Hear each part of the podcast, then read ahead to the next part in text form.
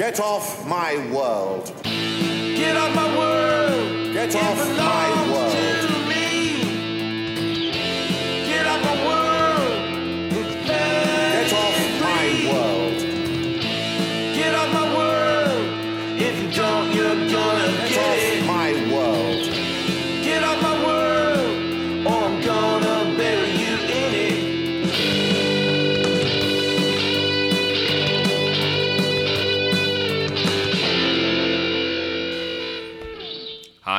Hi, I'm Joshua, I'm Pat. And I'm Kelvin. and this is Get Off My World, a Doctor Who podcast dedicated to the classic Doctor Who series, which we love unconditionally. Well, actually, maybe not unconditionally, but very close. And occasionally we will also speak words about the new series as well. We'll take you through five rounds rapid and get to the bottom of what's great and not so great about our favorite show. And as always, we start with temporal grace. And this is a chance to just say something positive and happy about anything, anything in the world of Doctor Who.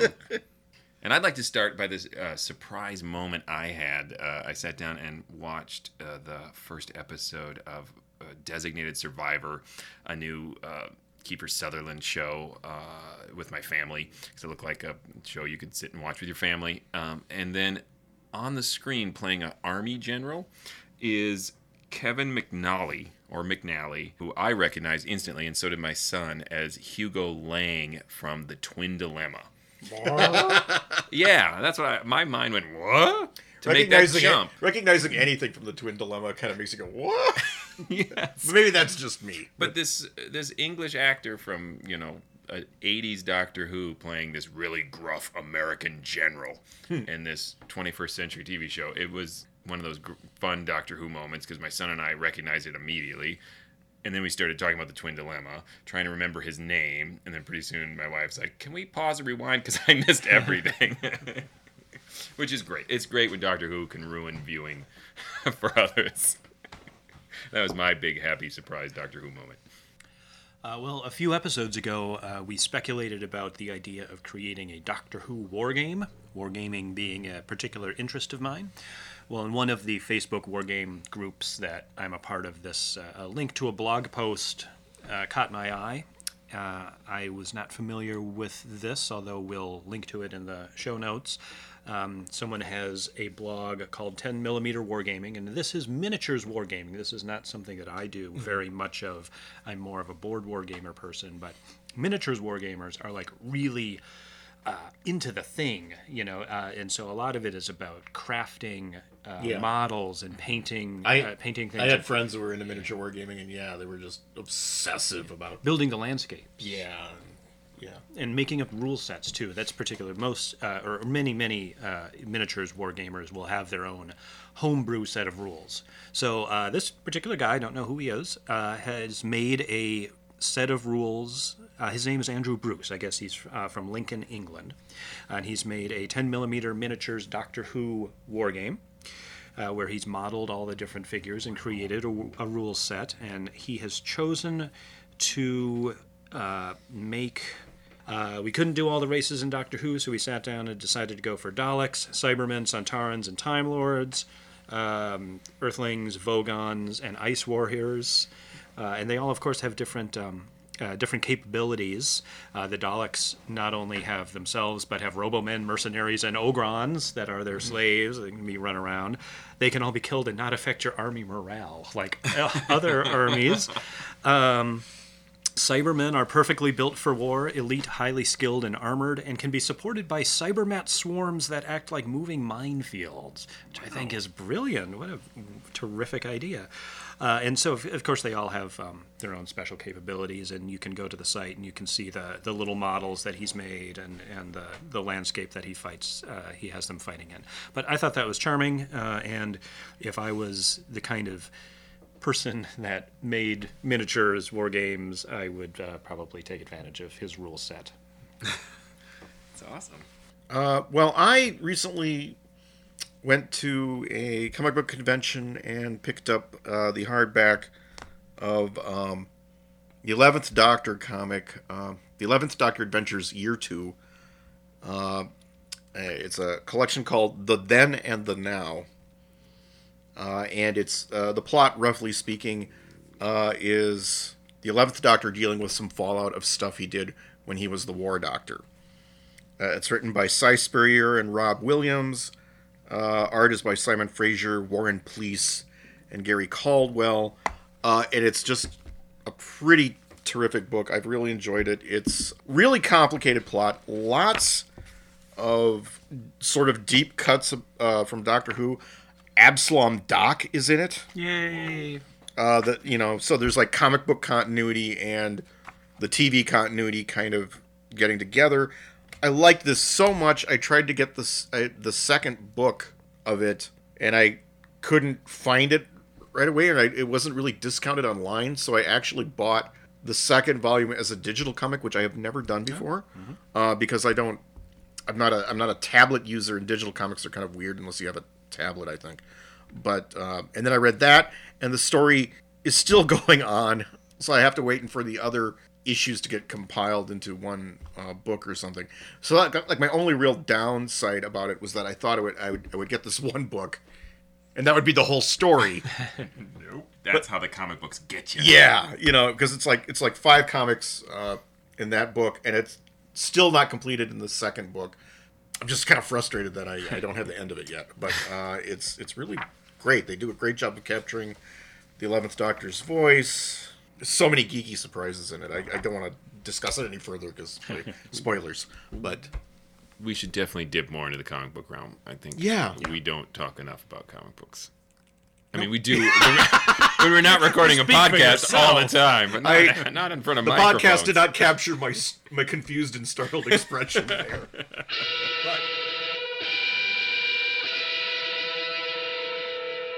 All right, for our second round, the special topics Dalek, our sound engineer Tony Karna has a question for the group. Hooray! Actually, I am uh, borrowing this one from my wife Emily because she mentioned it a couple of weeks ago, and it's uh, it's it's a it's a question that can go in several different directions. So I don't know how much we want to go in all of these directions, but it's about it can either be about lobbying someone to get them to think a certain way about Doctor Who, or representing Doctor Who in the way that you think is the most accurate. So I don't know if that would be educational, analytical, or whatever it is. But her her thought is, what episode would you use if you were either trying to get someone to say this particular doctor is the best doctor, or which episode would you pick to show to someone as the most representational episode for that doctor?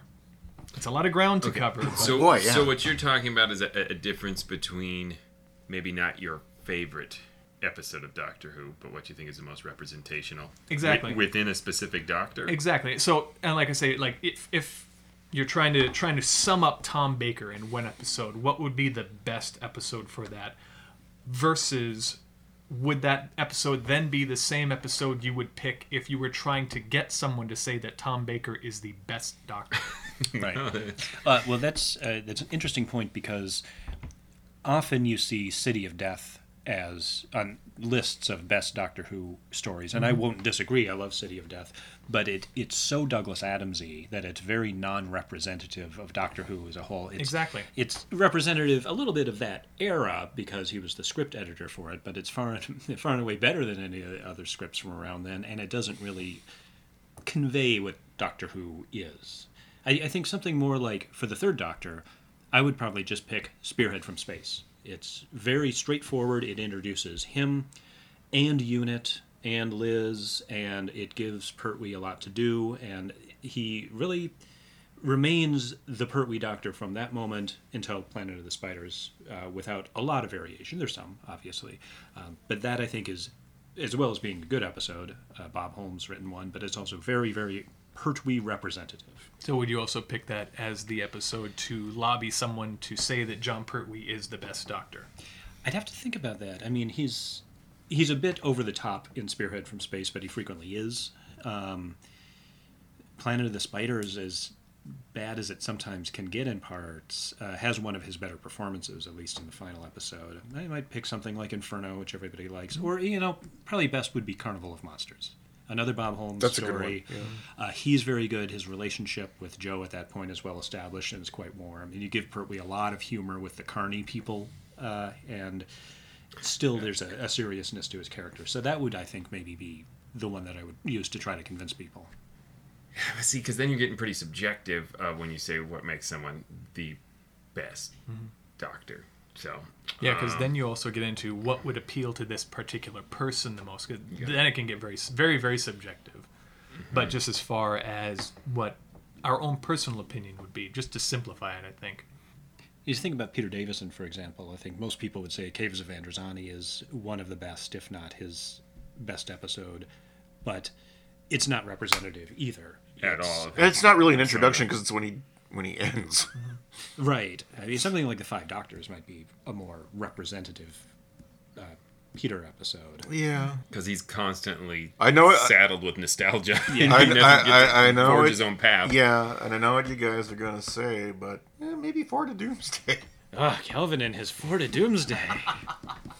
I think that's a pretty good introduction. It's the very first episode he recorded, though, and I feel like he doesn't Mm. feel as much like the character he's going to eventually become. Mm. He seems a, l- all the emphasis is on the like boyish, charming Mm-hmm. side of his character, and there's not much of the old man in a young man's body that Mm-hmm. he integrates later.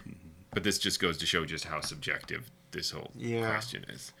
representative of like the first Doctor. I, I, for some reason, the first thing I think of is the Crusades. It would have to be. I think it would have to be one of the really historical kind of ones. That's not too long. Yeah. and- yeah, he- he's got a good uh, good uh, supporting cast. That's Vicki too, who is an improvement on Susan, frankly. Yes. Um, to focus this question because we could go a long way is there any episode with any doctor that you think uh, is a great intro episode to doctor who and totally representative of that doctor is there is there one that both- really that, that meets both those requirements in one So story both represent uh, uh, an introductory for the entire series. or at, at the very least their era I think Spearhead from Space fits that. Yeah. You think fits so? that I I think that's one of the best. I think um, Robots of Death for Tom Baker Mm, because it is dark. It has a lot of wit and humor. Yeah. And Tom Baker's very funny and goofy at times, but also very serious. I know it's not liked a lot by a lot of people. So uh, it seems like, but for some reason, for Tom Baker, I keep thinking Revenge of the Cybermen. It's one of the first ones I saw. You know, because it, it there, there's a really straightforward kind of quality to it, and um, yeah, it's would, a straightforward kind of thing. I would also say something like Remembrance of the Daleks is a great episode that tells you exactly what the rest of the Doctor Who series is going to be from there on forward. It really doesn't deviate much from that, and uh, the the character of the Seventh Doctor that really wasn't in place at all the season beforehand is locked and pretty much does not deviate. Say the web of fear for the second doctor that again it introduces uh, it, it doesn't show the full range of what the show is capable of but it, it's it's a good representation of the base under siege storyline. And patrick troughton is of course very good in it without getting into stuff like enemy of the world which is probably maybe better but it's him playing two different roles and yeah. And kind of unlike any other Doctor Who story. yeah that's completely unrepresentative yeah. Of, of all doctor who and we'll wait until uh, Power of the Daleks uh, comes out. I'm looking forward to seeing that. That Oh, might yeah. uh, that might be an even better intro to to Patrick Troughton or Doctor Who in general. to to two Oh, Tutu. Tutu. to two. Tootsie, goodbye. Yeah. So we still need a Colin Baker. Vengeance on And, uh, Varos has got to be. I think. Yeah, that's about all I can come up with for him. Um, I think, yeah, tonally, but again, it, that is such an oddity because he's he has two seasons under drastically different creative directions. But yeah, Vengeance on Varos sums up his first season, good and bad, really well. maybe Mark of the Rani. If you must, Maybe I, I, I always thought Mark of the Rani was an unusually uh, uh, underrated episode. Peri, the tree won't hurt you. Yeah. One little tree mine scene, and the whole thing falls apart. We're not talking about Mark and Rani, although I agree with you, Kevin. One day we'll team up against Pat in the future and tell him what Time want. Time of the Rani, however, is a sack of garbage. But anyway, And then what about oh, what about uh, Sylvester? Remembrance of the Daleks. Oh, that's right. Yep. Yeah. I think I agree. Yeah. Yeah, maybe Silver Nemesis. I find that one so Or, dull. or or uh, or, or uh, Curse of Fenric. I mean, I have a weird tendency to get S- Silver Nemesis and Curse of Fenric mixed up, but yeah, well, you know, they're both have vampires. and- yeah. there aren't any Nazis in Fenric, are there? Those are Russian soldiers. Russian soldiers, foreigners. Non-Englishers. Is there like a neo-Nazi group that just shows up for some reason? In Silver Nemesis. Silver Nemesis. yeah, yeah. yeah. Hmm No, they're Nazis, neo-Nazis there. Or Yeah. They're Argentinian Nazis or something. But Yeah. well, I I think we can all agree on Delta and the Bannermen is probably the, And the TV movie for it, Paul McGann.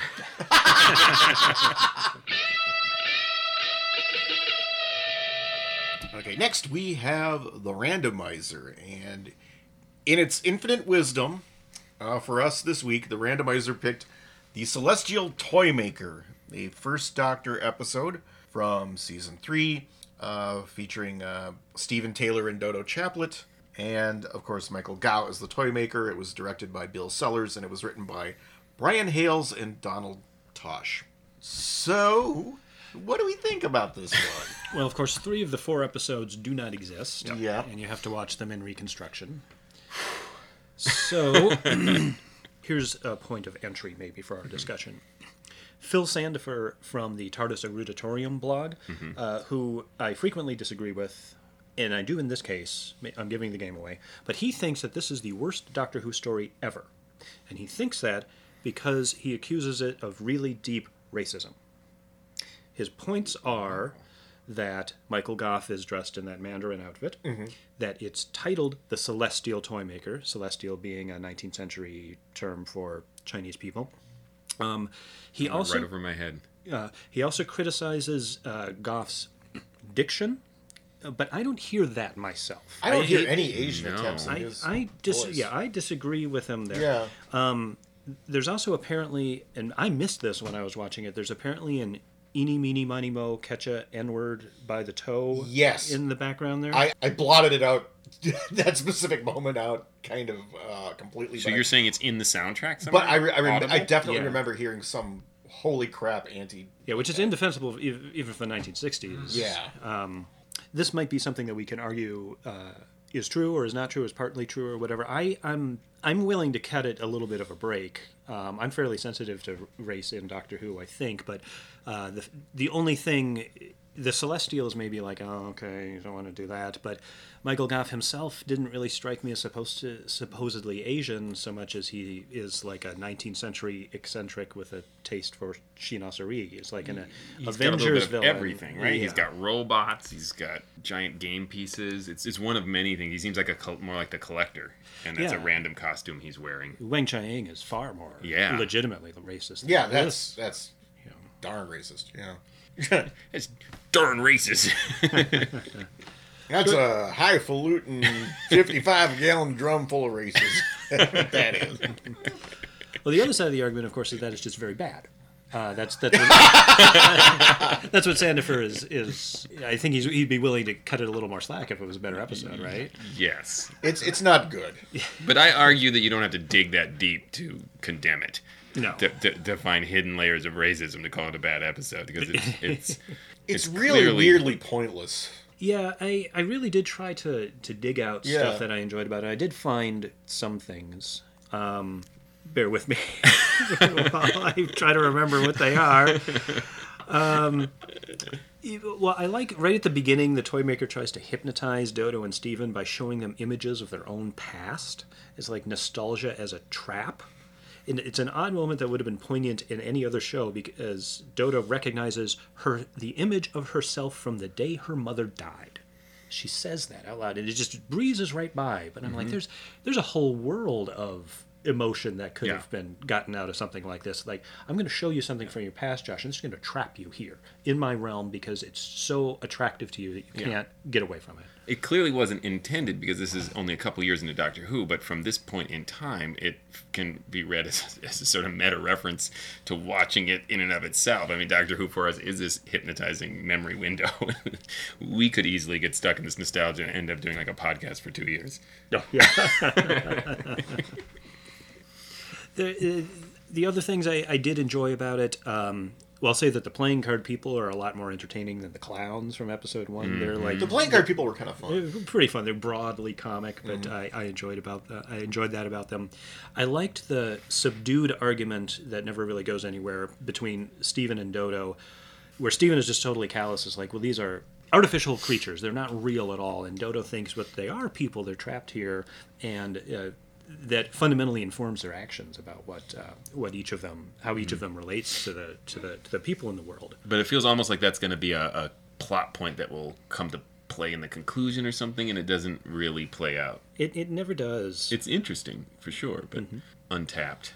there's some horror to be found in this idea um, that's kind of a reversal of what you might feel as a child where you're imagining your toy or your doll growing into an active real living person but the reverse of that like in episode 3 seeing real or real-ish people shrink into toys again there, there's a real darkness to that idea uh, but again it does, it's, it's only mentioned it's touched on it doesn't really go anywhere and there's never any question about we're going to rescue these people. We're going to get them out of the toy maker's realm. It's just like we got to get the hell out of here.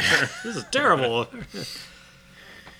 Yeah, I mean, I mean, the fundamental flaw to this, I think, is the fact that it is merely four episodes of boring games. There's a point at which Mm-hmm. Steven even says, "You got to be kidding me! This is a children's game," and it's like, "Yep." It's- and, it's- and that's in episode one. You're like, "Nope." There's four more, three more four episodes. of that." of, games that are not, except for maybe the Trilogic game that uh, the Doctor plays, which is clearly the Towers of Hanoi puzzle. Mm-hmm. These games are not terribly hard. I mean, or interesting. or interesting. I mean, part of the problem too, it, it, it's a, tro- a genre trope that I find terribly uninteresting because games and puzzles are a very internal thing. I think it's very hard to externalize what's interesting mm-hmm. about a person playing a game. Sort of frustrating because it clearly depicts the Doctor as having some kind of history with the Celestial Toymaker. Which is mm-hmm. very interesting. and this gets explored in later non-television media a little bit like i, I think there's a novel Gary Where- where- Russell, surprise, surprise. Yeah, Who- who- who- Divided Loyalties, I think it was. he, who uh, says the celestial toy maker is the crystal guardian mm-hmm. hmm. Yeah, like there are more the- guardians than just the white and the black one like there's the, a blue one and a green one and and the celestial toy maker is the crystal one whatever that He's is. the boring guardian. Um, there's a 12th doctor comic story where he runs into the celestial co- uh, toy maker there was an unmade Sixth Doctor adventure during that season that never uh, actually The occurred. Nightmare Fair. Nightmare Yep. Fair, which they did at Big Finish, I think. Yeah, they novel did a novelization and they made an audio. I've not heard the audio. Uh, my son was telling me today on the, on the way over that the audio was pretty much just as boring. The Sixth Doctor. It was the same thing, just kind of boring games. So it's it's sort of interesting that this, for being a really bleh episode uh, story, people felt the need to like revisit the character a lot, Well, I think it's, I, if, just to make it not bleh. Or that's exactly right. I think Yeah. it has a lot of potential. If you describe just the idea of this story on the page, you might think it would be something like Mind Robber, Yeah. which I think is a more successful version Oh, of this much kind of more, much idea. more, yeah. And so I think people want to revisit it and see if they can get something more entertaining out of it. You're also hampered by the fact that uh, the doctor's on vacation. Yeah. and being turned he's invisible. literally invisible for half. The, and it's so transparent because they reach a point where like I'm going to put you on mute. Yep.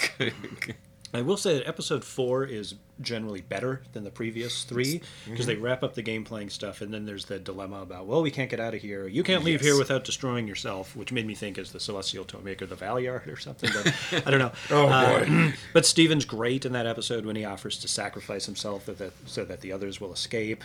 And uh, the the way that they trick the toy maker into uh, allowing them to go is is quite good. So Yeah. uh, I think it ends strong, but it really could have been a, could have been a half hour episode. And Cyril the man boy is really creepy. oh yeah, oh, that okay? Yeah, I uh, things about Cyril the Man Boy. Uh, he's very, very obviously supposed to be Billy Bunter. Billy Bunter was this um, comic character who was immensely popular in England. I want to say the 20s and 30s. Totally unknown in America. And I, from what little I've known about Billy Bunter, he, it's one of those things that you just plain have to be English to appreciate it because uh, he sounds like the most painfully unpleasant character. He, he's this like fat, dumb British schoolboy who plays super mean pranks on people. I mean, vicious, mean, sadistic pranks. and I just and I and, and he was like this beloved character, and I'm like, what? I, what is what is lovable? And and they named the character Cyril, but then the actor, and apparently this was an ad lib on the actor's part, said like, my friends called me Billy Oh, right. which threw the whole story into this weird legal bind where it was like they were clearly ripping off the Billy Bunter character. You know, so they had to do like a weird legalistic disclaimer thing in front of the story. I wonder at what point you just give up. Your, Yeah. your lead's on vacation. You're, you're having script problems and They really- legal problems. Just go on to the next episode. this is the hill you're going to die on. Celestial Toy Maker. Yeah, Billy, I- Billy Bunter. I only know about the, the reason I know about Billy Bunter is that he does show up in a disguised uh, version because they didn't legally have the rights to him uh, in the League of Extraordinary Gentlemen 1969. An elderly Billy Bunter shows up and and and and he still has the same personality and everything, but they don't ever. But they they refer to him as William because they can't call him. Billy Bunter. That's like the, and then like, what the hell is with this weird old fat guy in this story all of a sudden? And I researched it. I'm like, oh, oh, okay. playing the most boring game of hopscotch. They Yeah. they try to say the I- floor is electric to make to add some sort of suspense, but it's just like just jump onto the floor. but but that's guys. sort, that's sort of Get it intense with. childishness of the character. I win. I win. I want to do a comprehensive rewrite of this adventure where the toy maker forces Dodo and Steven to solve a puzzle room challenge. That would be so much more. I've done three of those. They're lots of fun. At the very least, it'd be done in an hour. it could be something like the end of uh, you know Sleuth with Michael Caine and Laurence Olivier, and you know playing a tune that oh a glimpse of stocking, and then goes and finds the stocking, and that kind. It could be that sort of thing. That would be fun. That's the sort of thing I want my celestial toy maker to. Do. I think to we do. should all go away and write our own celestial toy maker. Uh, Tony's shaking his head. No, guys, just so listeners know he's not on board. Also, I want to say that the Pyro clown looks distractingly like David Bowie from the Ashes to Ashes video. does. He does. And uh, the woman who plays uh, the lady clown and the queen of uh, is it the hearts? I forget. The, the but queen of the, the card people is Carmen Silvera, who's in some other Doctor Who thing. She's really Oh. distinctive looking, and I can't place. If only there was some electronic database of information that could be consulted to. Uh, Oh, that no, that's where I recognize her from. Have you ever seen the Britcom LO LO? okay. Yes. She's in that. She's the the wife on LO LO. Uh, you were also correct about Doctor Who. She was Ruth in Invasion of the Dinosaurs. I, th- I think that's the woman on the spaceship. Oh, when yep. Sarah Jane wakes up. Uh, one last positive thing I will say is I love uh, Dodo and Steven's outfits. The striped shirt Yes. and the So the, the weird little cap and the it's just like The O. little O's on her shirt and on her Mm-hmm. skirt. Yeah, it, it- it's very middle-aged British man in 1965. Like, well, what are the kids wearing these days? I suppose they thought that the kids could emulate the games that they were playing, Yeah. but it's just I don't know. Like they would play Daleks and then It's they would play like- Celestial Toy They didn't have games. the, the the budget and the uh, stunt people availability to do like genuinely challenging looking games. It's literally just hop on this one thing and then hop over on this other thing, and it's like this is not interesting television. It's- Yeah, we're we're, Bor- flo- we're, boredom is the only threat. we're, we're floating here, listeners. So- we're uh, Final verdict on the Celestial Toy Maker. what's the Celestial Toy Maker? I don't know. Uh, the batteries ran down on the Celestial Toy. maker.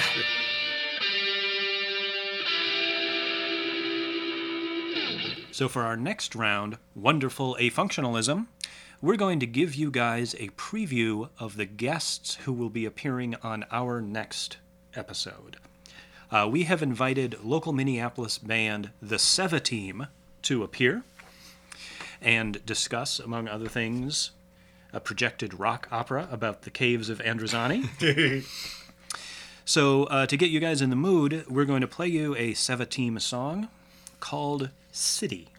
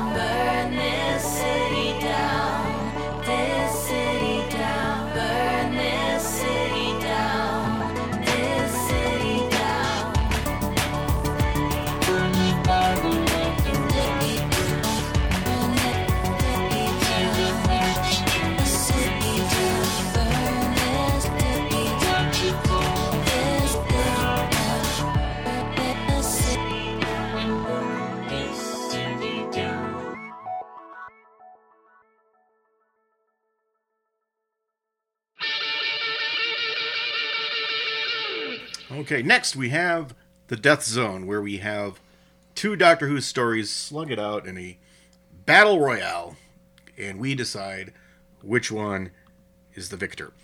And today we are going to review the two Brigadier stories from outside the main Doctor Who TV show. We are going to discuss Enemy of the Bane from the Sarah Jane Adventures and the. Is it, is it fan made? Yeah, yes, it's a Or- direct to video production by a company called Real Time Pictures. Yeah, it's a, it's a direct to video story called Downtime, uh, which is a reunion of the Brigadier and Sarah Jane Smith and, oddly enough, Victoria Waterfield. Yeah, it's from uh, 1995, and the, the show had been off the air for some time. And so this is the beginning of the wilderness years. How do you even describe like all the strange growths of fan stuff that was happening uh, at the time? The Virgin novels were going on. Uh, I don't know when the various audios started, but it wasn't yet. So this is a fan-made film, but uh, as Calvin said, it not only has those characters, but it has those actors that play them. So it's got Nick Nick Courtney playing the Brigadier, and uh, among other things, it's got Jack Watling, Deborah Yep. Watling's dad, reprising his role as Professor Travers, and Which means he would have to be like 112. but he's actually spoiler he's dead. They they say that specifically he had died and he's been re uh, uh, resurrected by the great intelligence. It also weirdly introduces kate lethbridge stewart who is now a big character on the new program. This is where she first appears. Uh, it's written by mark platt who of course wrote uh, Ghostlight. Ghostlight and many novels, and the novelization of Battlefield that we talked about last episode. So he's real deep in deep Doctor Who guy. So it's somewhere on the border between canonical and non-canonical. And it's clearly non-canonical, but it's got all the, the right people in it for it to be canonical. So what do we think about it, you guys? It's really interesting. Uh, I wasn't too hot. He's on making the celestial toy maker face. Uh, I, I, I, I honestly was not too hot on, on downtime. It's, you know, what, what what's the only thing that's more egregiously cheap looking than a Doctor Who episode would be like a fan made straight to video production of Doctor Who. I mean, it, it, it, it was so cheap looking that it really I couldn't even really focus on it at all. I, The- you you are right. It is very cheap looking, and and obviously the sound too, which is always the giveaway. Has a lot of hisses and Well, the, the students of that one university, and they're all wearing like those cheap ass looking gimme hats, and and that's how we all dressed in the '90s, Calvin. You just don't remember. it was kind of and, and it's uh, it's kind of interesting in the sense that it is such a direct continuation of uh, the Great Intelligence stories from the Second Doctor era. Yeah. It's really clearly positioning itself to, to be like the last part of a trilogy. Yeah. Uh, although I, I have to admit, the only time in this story I got emotionally involved was the point when the Brigadier realizes he has a grandson. That that actually kind of floored me because it's so suddenly emotional there, where he actually his voice actually kind of cracks and stuff. There's quite a bit of Brigadier character Yeah. in in here. Uh, we learn that he's estranged from his wife and daughter.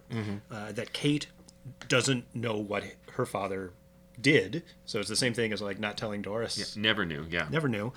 Uh, yeah, there's a family drama where Kate has a, a child that the Brigadier never knew about. And this is post uh, New Adventures, so you're seeing that kind of dark realism where they want there to be dysfunction in everything. Yep. That- that is Doctor Who. Aside from that, I think the Brigadier is very well written. I think so too. And again, it carries on the, the template set in Battlefield. He's that old soldier. There is an actually really fun scene uh, where he's meeting with the gentleman from Unit. They're having Yeah. dinner and they're they're bantering a little. And some of Mark Platt's dialogue is really nice in there, where they t- call it the the Blood and Thunder days or the Blunder days. Yeah. The Brigadier is just quietly disdainful of this guy during the whole conversation. It just has, has a nice little bit of uh, both comedy and tension in it. So there are moments, even though it's cheap, uh, where, Yeah. where what they're trying to do is really simple, like just let's shoot two actors doing a pretty well written scene. And it has a couple standout things like that. When it tries to do action, it, it can't really pull it off. And the end is really jumbled. I, I couldn't even make sense of what's Yeah, going and on. and and it's very slow in like the first half when like clearly there's something about like you know the brigadier had been asleep for like a week or something, right. and and he's just kind of waking up and be you know kind of realizing you know like the clocks are all weird like I couldn't have slept all day you know, and and I think that goes on for way too long. yes. no, it doesn't have great pacing. No. No. You know they they were trying they were they were trying to keep Doctor Who going somehow. Well, here's a, here's a question: Would you Yeah. like it better if you, for example, read the uh, Virgin novelization of it? Because there is one. It's written, I by, might- Mark- I- written by Mark Platt. I might. I bet I'd enjoy the novel more than than the actual video. Well, the video had so many restrictions on it. Apparently, they could not reference the Doctor even indirectly. Oh, they, but they they indirectly did. reference him throughout the entire thing. Well, like the, like the only moment that really jumped out at me was like right at the end where it's like, oh, I guess he just blah blah blah went and vanished. And it's like, well, yeah, well, it's not like we don't have experience with that before, you know. And, I, I I mean, love. that's pretty indirect. yeah, I, I, I love how the Brigadier mistakes the random homeless guy for With the Jeff- Doctor. Geoffrey Beevers. yeah, yeah, Geoffrey Beevers who played the Master in Deadly Assassin, or Uh, Keeper of Keep- Traken. Keeper of. Excuse me. Oh, almost, almost embarrassed myself there. Uh, but yeah, it is wonderful. It's just mistakes like, oh, well, here's this strange person I've never seen before. is acting very eccentrically and seems to know things. So you have clearly to be the, doctor. yeah, there's some nice moments, and they cut back to the Brigadier and Sarah at the very end, mid conversation, where Sarah is quoting herself from Pyramids of Mars, Yeah. talking about Victoria's dress. Victoria's as long old as. Albert didn't wear it. There's right. There's a uh, in that conversation with the unit guy too. The brigadier, like they cut a into a conversation midway through, where the brigadier is saying, eh, "Well, we blew up the church and unit took the blame." Or- yeah. yeah, there's bits of that stuff scattered throughout. But this is the death zone, you guys. So we also are going to talk about the two-part Sarah Jane adventure, Enemy of the Bane, which is the last televised appearance of Nicholas Courtney as the Brigadier. And I think the last time he acted it, unless it was in Masters of War, which we talked about a few weeks ago. Yeah, I don't know which came first. It was the same year, but this is definitely his last television appearance. Yeah. Yeah, it's from the second season of the Sarah Jane Adventures. Uh, he was also supposed to appear in season three's The Wedding of Sarah Jane Smith, but he was too ill at that time for that to happen. And uh, also, um, he wasn't actually supposed to be an enemy of the Bane. No? It was it was originally supposed to be Martha Jones.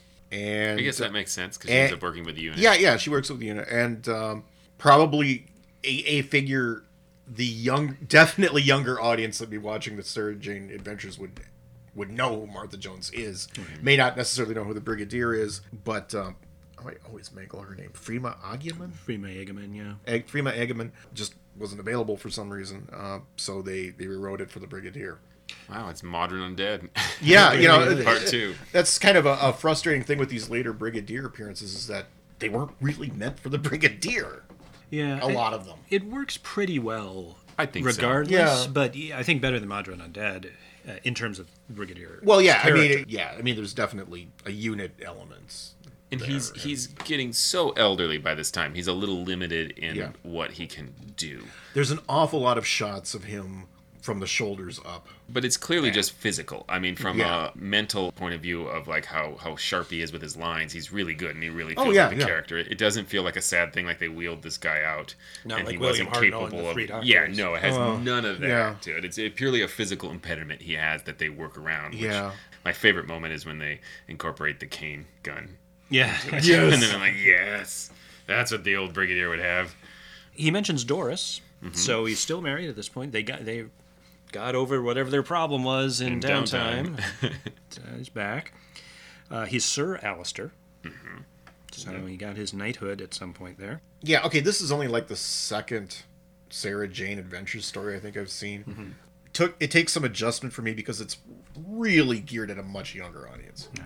I mean, we always say Doctor Who is like a kids sto- show at heart or something, but but this is really a kids Yes, show. I mean, is. it there, there's a lot of points in it where it felt like something I would I'd be watching on Nickelodeon. Yeah. Yeah, Like it some- definitely has that quality. And Yeah. um, some of the better Sarah Jane episodes are on par with uh, New Who. I Cool. think. in- Yeah. Alright. uh, But when they're not, there, this is a pretty run of the mill Mm-hmm. episode, and you there are pretty much no twists or surprises. I would say when the Sontaran shows up, that's a nice little Yeah. tweak and surprise. Uh, Glad to see this on Tar. Always. And that- yeah, and that's a continuity thing from a story earlier in that season, Mm. of course. Just like this is a direct sequel to the very first Sarah Jane adventure, Invasion of the Bane, where Mrs. Wormwood shows up. I agree with Josh. Uh, I've seen all of the Sarah Jane adventures now, and the, the first season in particular is quite rough, Mm-hmm. but as silly and childish as they can get, Mm-hmm. they're not really that much more so than a lot of the RTD Doctor Who that's happening at that point. Yeah. And, and some of the better ones are actually pretty good. And you- the David Wedding of Sarah Jane one is really good. David with Tennant Tennant. shows up. Jo Grant shows up. The Brigadier. So yeah, it's it's worth watching at least some of it. And I think the kid actors are generally very Mm-hmm. good. oh yeah, yeah. Uh, I don't have any. and they got about them. that. They got the most important part right in this, and that is the character of the Brigadier. Yeah. I felt like he was Mm-hmm. spot on. I mean, I always have my problem because I feel like uh, Sarah Jane. They, they lost her sense of humor from the original series, Yes. and that's one thing that throughout this spin-off they have a hard time recapturing. And so sometimes it's great to see Elizabeth Sladen, but I sometimes really have a hard time watching it and going, "That's the same Sarah Jane who traveled with the Doctor." right. Uh, and and there's kind of I, I guess this is a budgetary thing, but like the whole thing is like they have to try and break into the Black Archive, which is like Unit's super top secret collection of alien stuff. And and in the show, it just seems like this warehouse with like a guy. Right. You know, it's like there's not a lot of security here. No.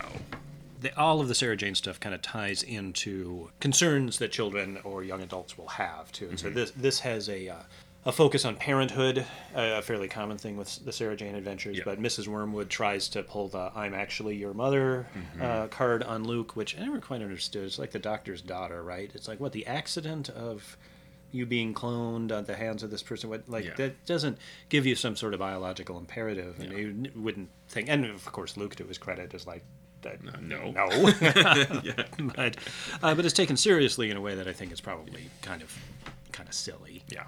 I do find the long fanfare Mr. Smith music hilarious every time they do it. Every time. "Da, da, da, da, da, da, da, da." It just takes forever. And they did it twice in this episode Yep. too. So it's, okay, Mr. Smith is opening up, and it's going to take forever again. if if you really had to get that kind of fanfare, like every time you open your laptop. Yeah. Yeah, it's Windows 11. It's- da, da, da, da, da, da. Ah, jeez. All right, so this is kind of a weird death zone. This is this is very much um, extracurricular Doctor Who Yeah, it activity. really. Um, but I do I do prefer uh, any enemy of the Bane to downtime. Uh, downtime, I think, is ultimately just plain dull. See, I'm gonna I'm gonna be on the other side of it. There, I Okay. I, I agree that downtime is way zero budget and not particularly well directed. But I think Mark mm-hmm. Platt's a better writer mm-hmm. than Phil Ford, and I think the character of the Brigadier has a lot more going on in downtime. So I guess looking at purely from a story point of view. And what I'm looking for is like good quality brig time. Then I'm going to go with downtime. As perverse as that seems, and I understand that this is like way, way low budget fan fiction It, stuff. it- it's I would say it definitely has more resonance to to fans of a certain era. yeah. Yeah. Uh, it is a tough call. I agree, but I think I am going to side with Pat on this one. Downtime. Downtime is just a little more entertaining to watch. Like I said, there are a couple surprises in the ideas. The Sarah Jane one is Sarah Jane by the numbers. Downtime has some truly atrocious moments and some mm-hmm. actors who should never stand in front of a video camera No. ever again. Wow. And so, I mean, to me, that's part of the reason I'm voting for Downtime. In that, like, considering some of the atrocious things in mm-hmm. Downtime, the fact that the Brigadier story in the hands of Mark Platt can elevate it. It also juggles a lot of characters fairly well. We've got Victoria and Sarah Jane. Um, The and- professor. Yeah, a lot of content Yeah, yeah. I, I I think it would appeal to people who are like way, way, way into the Web of Fear and the Abominable Snowman. Like us. I I don't know. I was never as, as taken with the whole Yeti great intelligence thing as, as as the main the majority of Doctor Who fandom, and I have a hard time explaining why. Just the, the good intelligence. The okay great. the, intelligence. the pretty good intelligence. Good enough in a pinch intelligence. the better than nothing intelligence. Let's keep going. the beats a poke in the eye with a sharp stick intelligence. the sort of yeah, I guess if you have to intelligence. Well, that's our podcast, guys. Thank you so much for listening. Next time, we will have local band The Sevateem on. That is Christian Erickson and Janie Winterbauer. And we will be discussing the caves of Androzani. Uh, so please join us for that. Until next time, I'm Joshua, I'm Pat. And I'm Calvin. and I'm saying, Get off my world.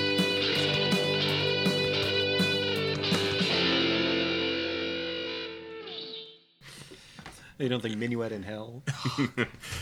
Mm. If I had the discs of Minuet in Hell, I would I would probably frisbee. them. I'm cutting before anyone says, "Bring you Good hell."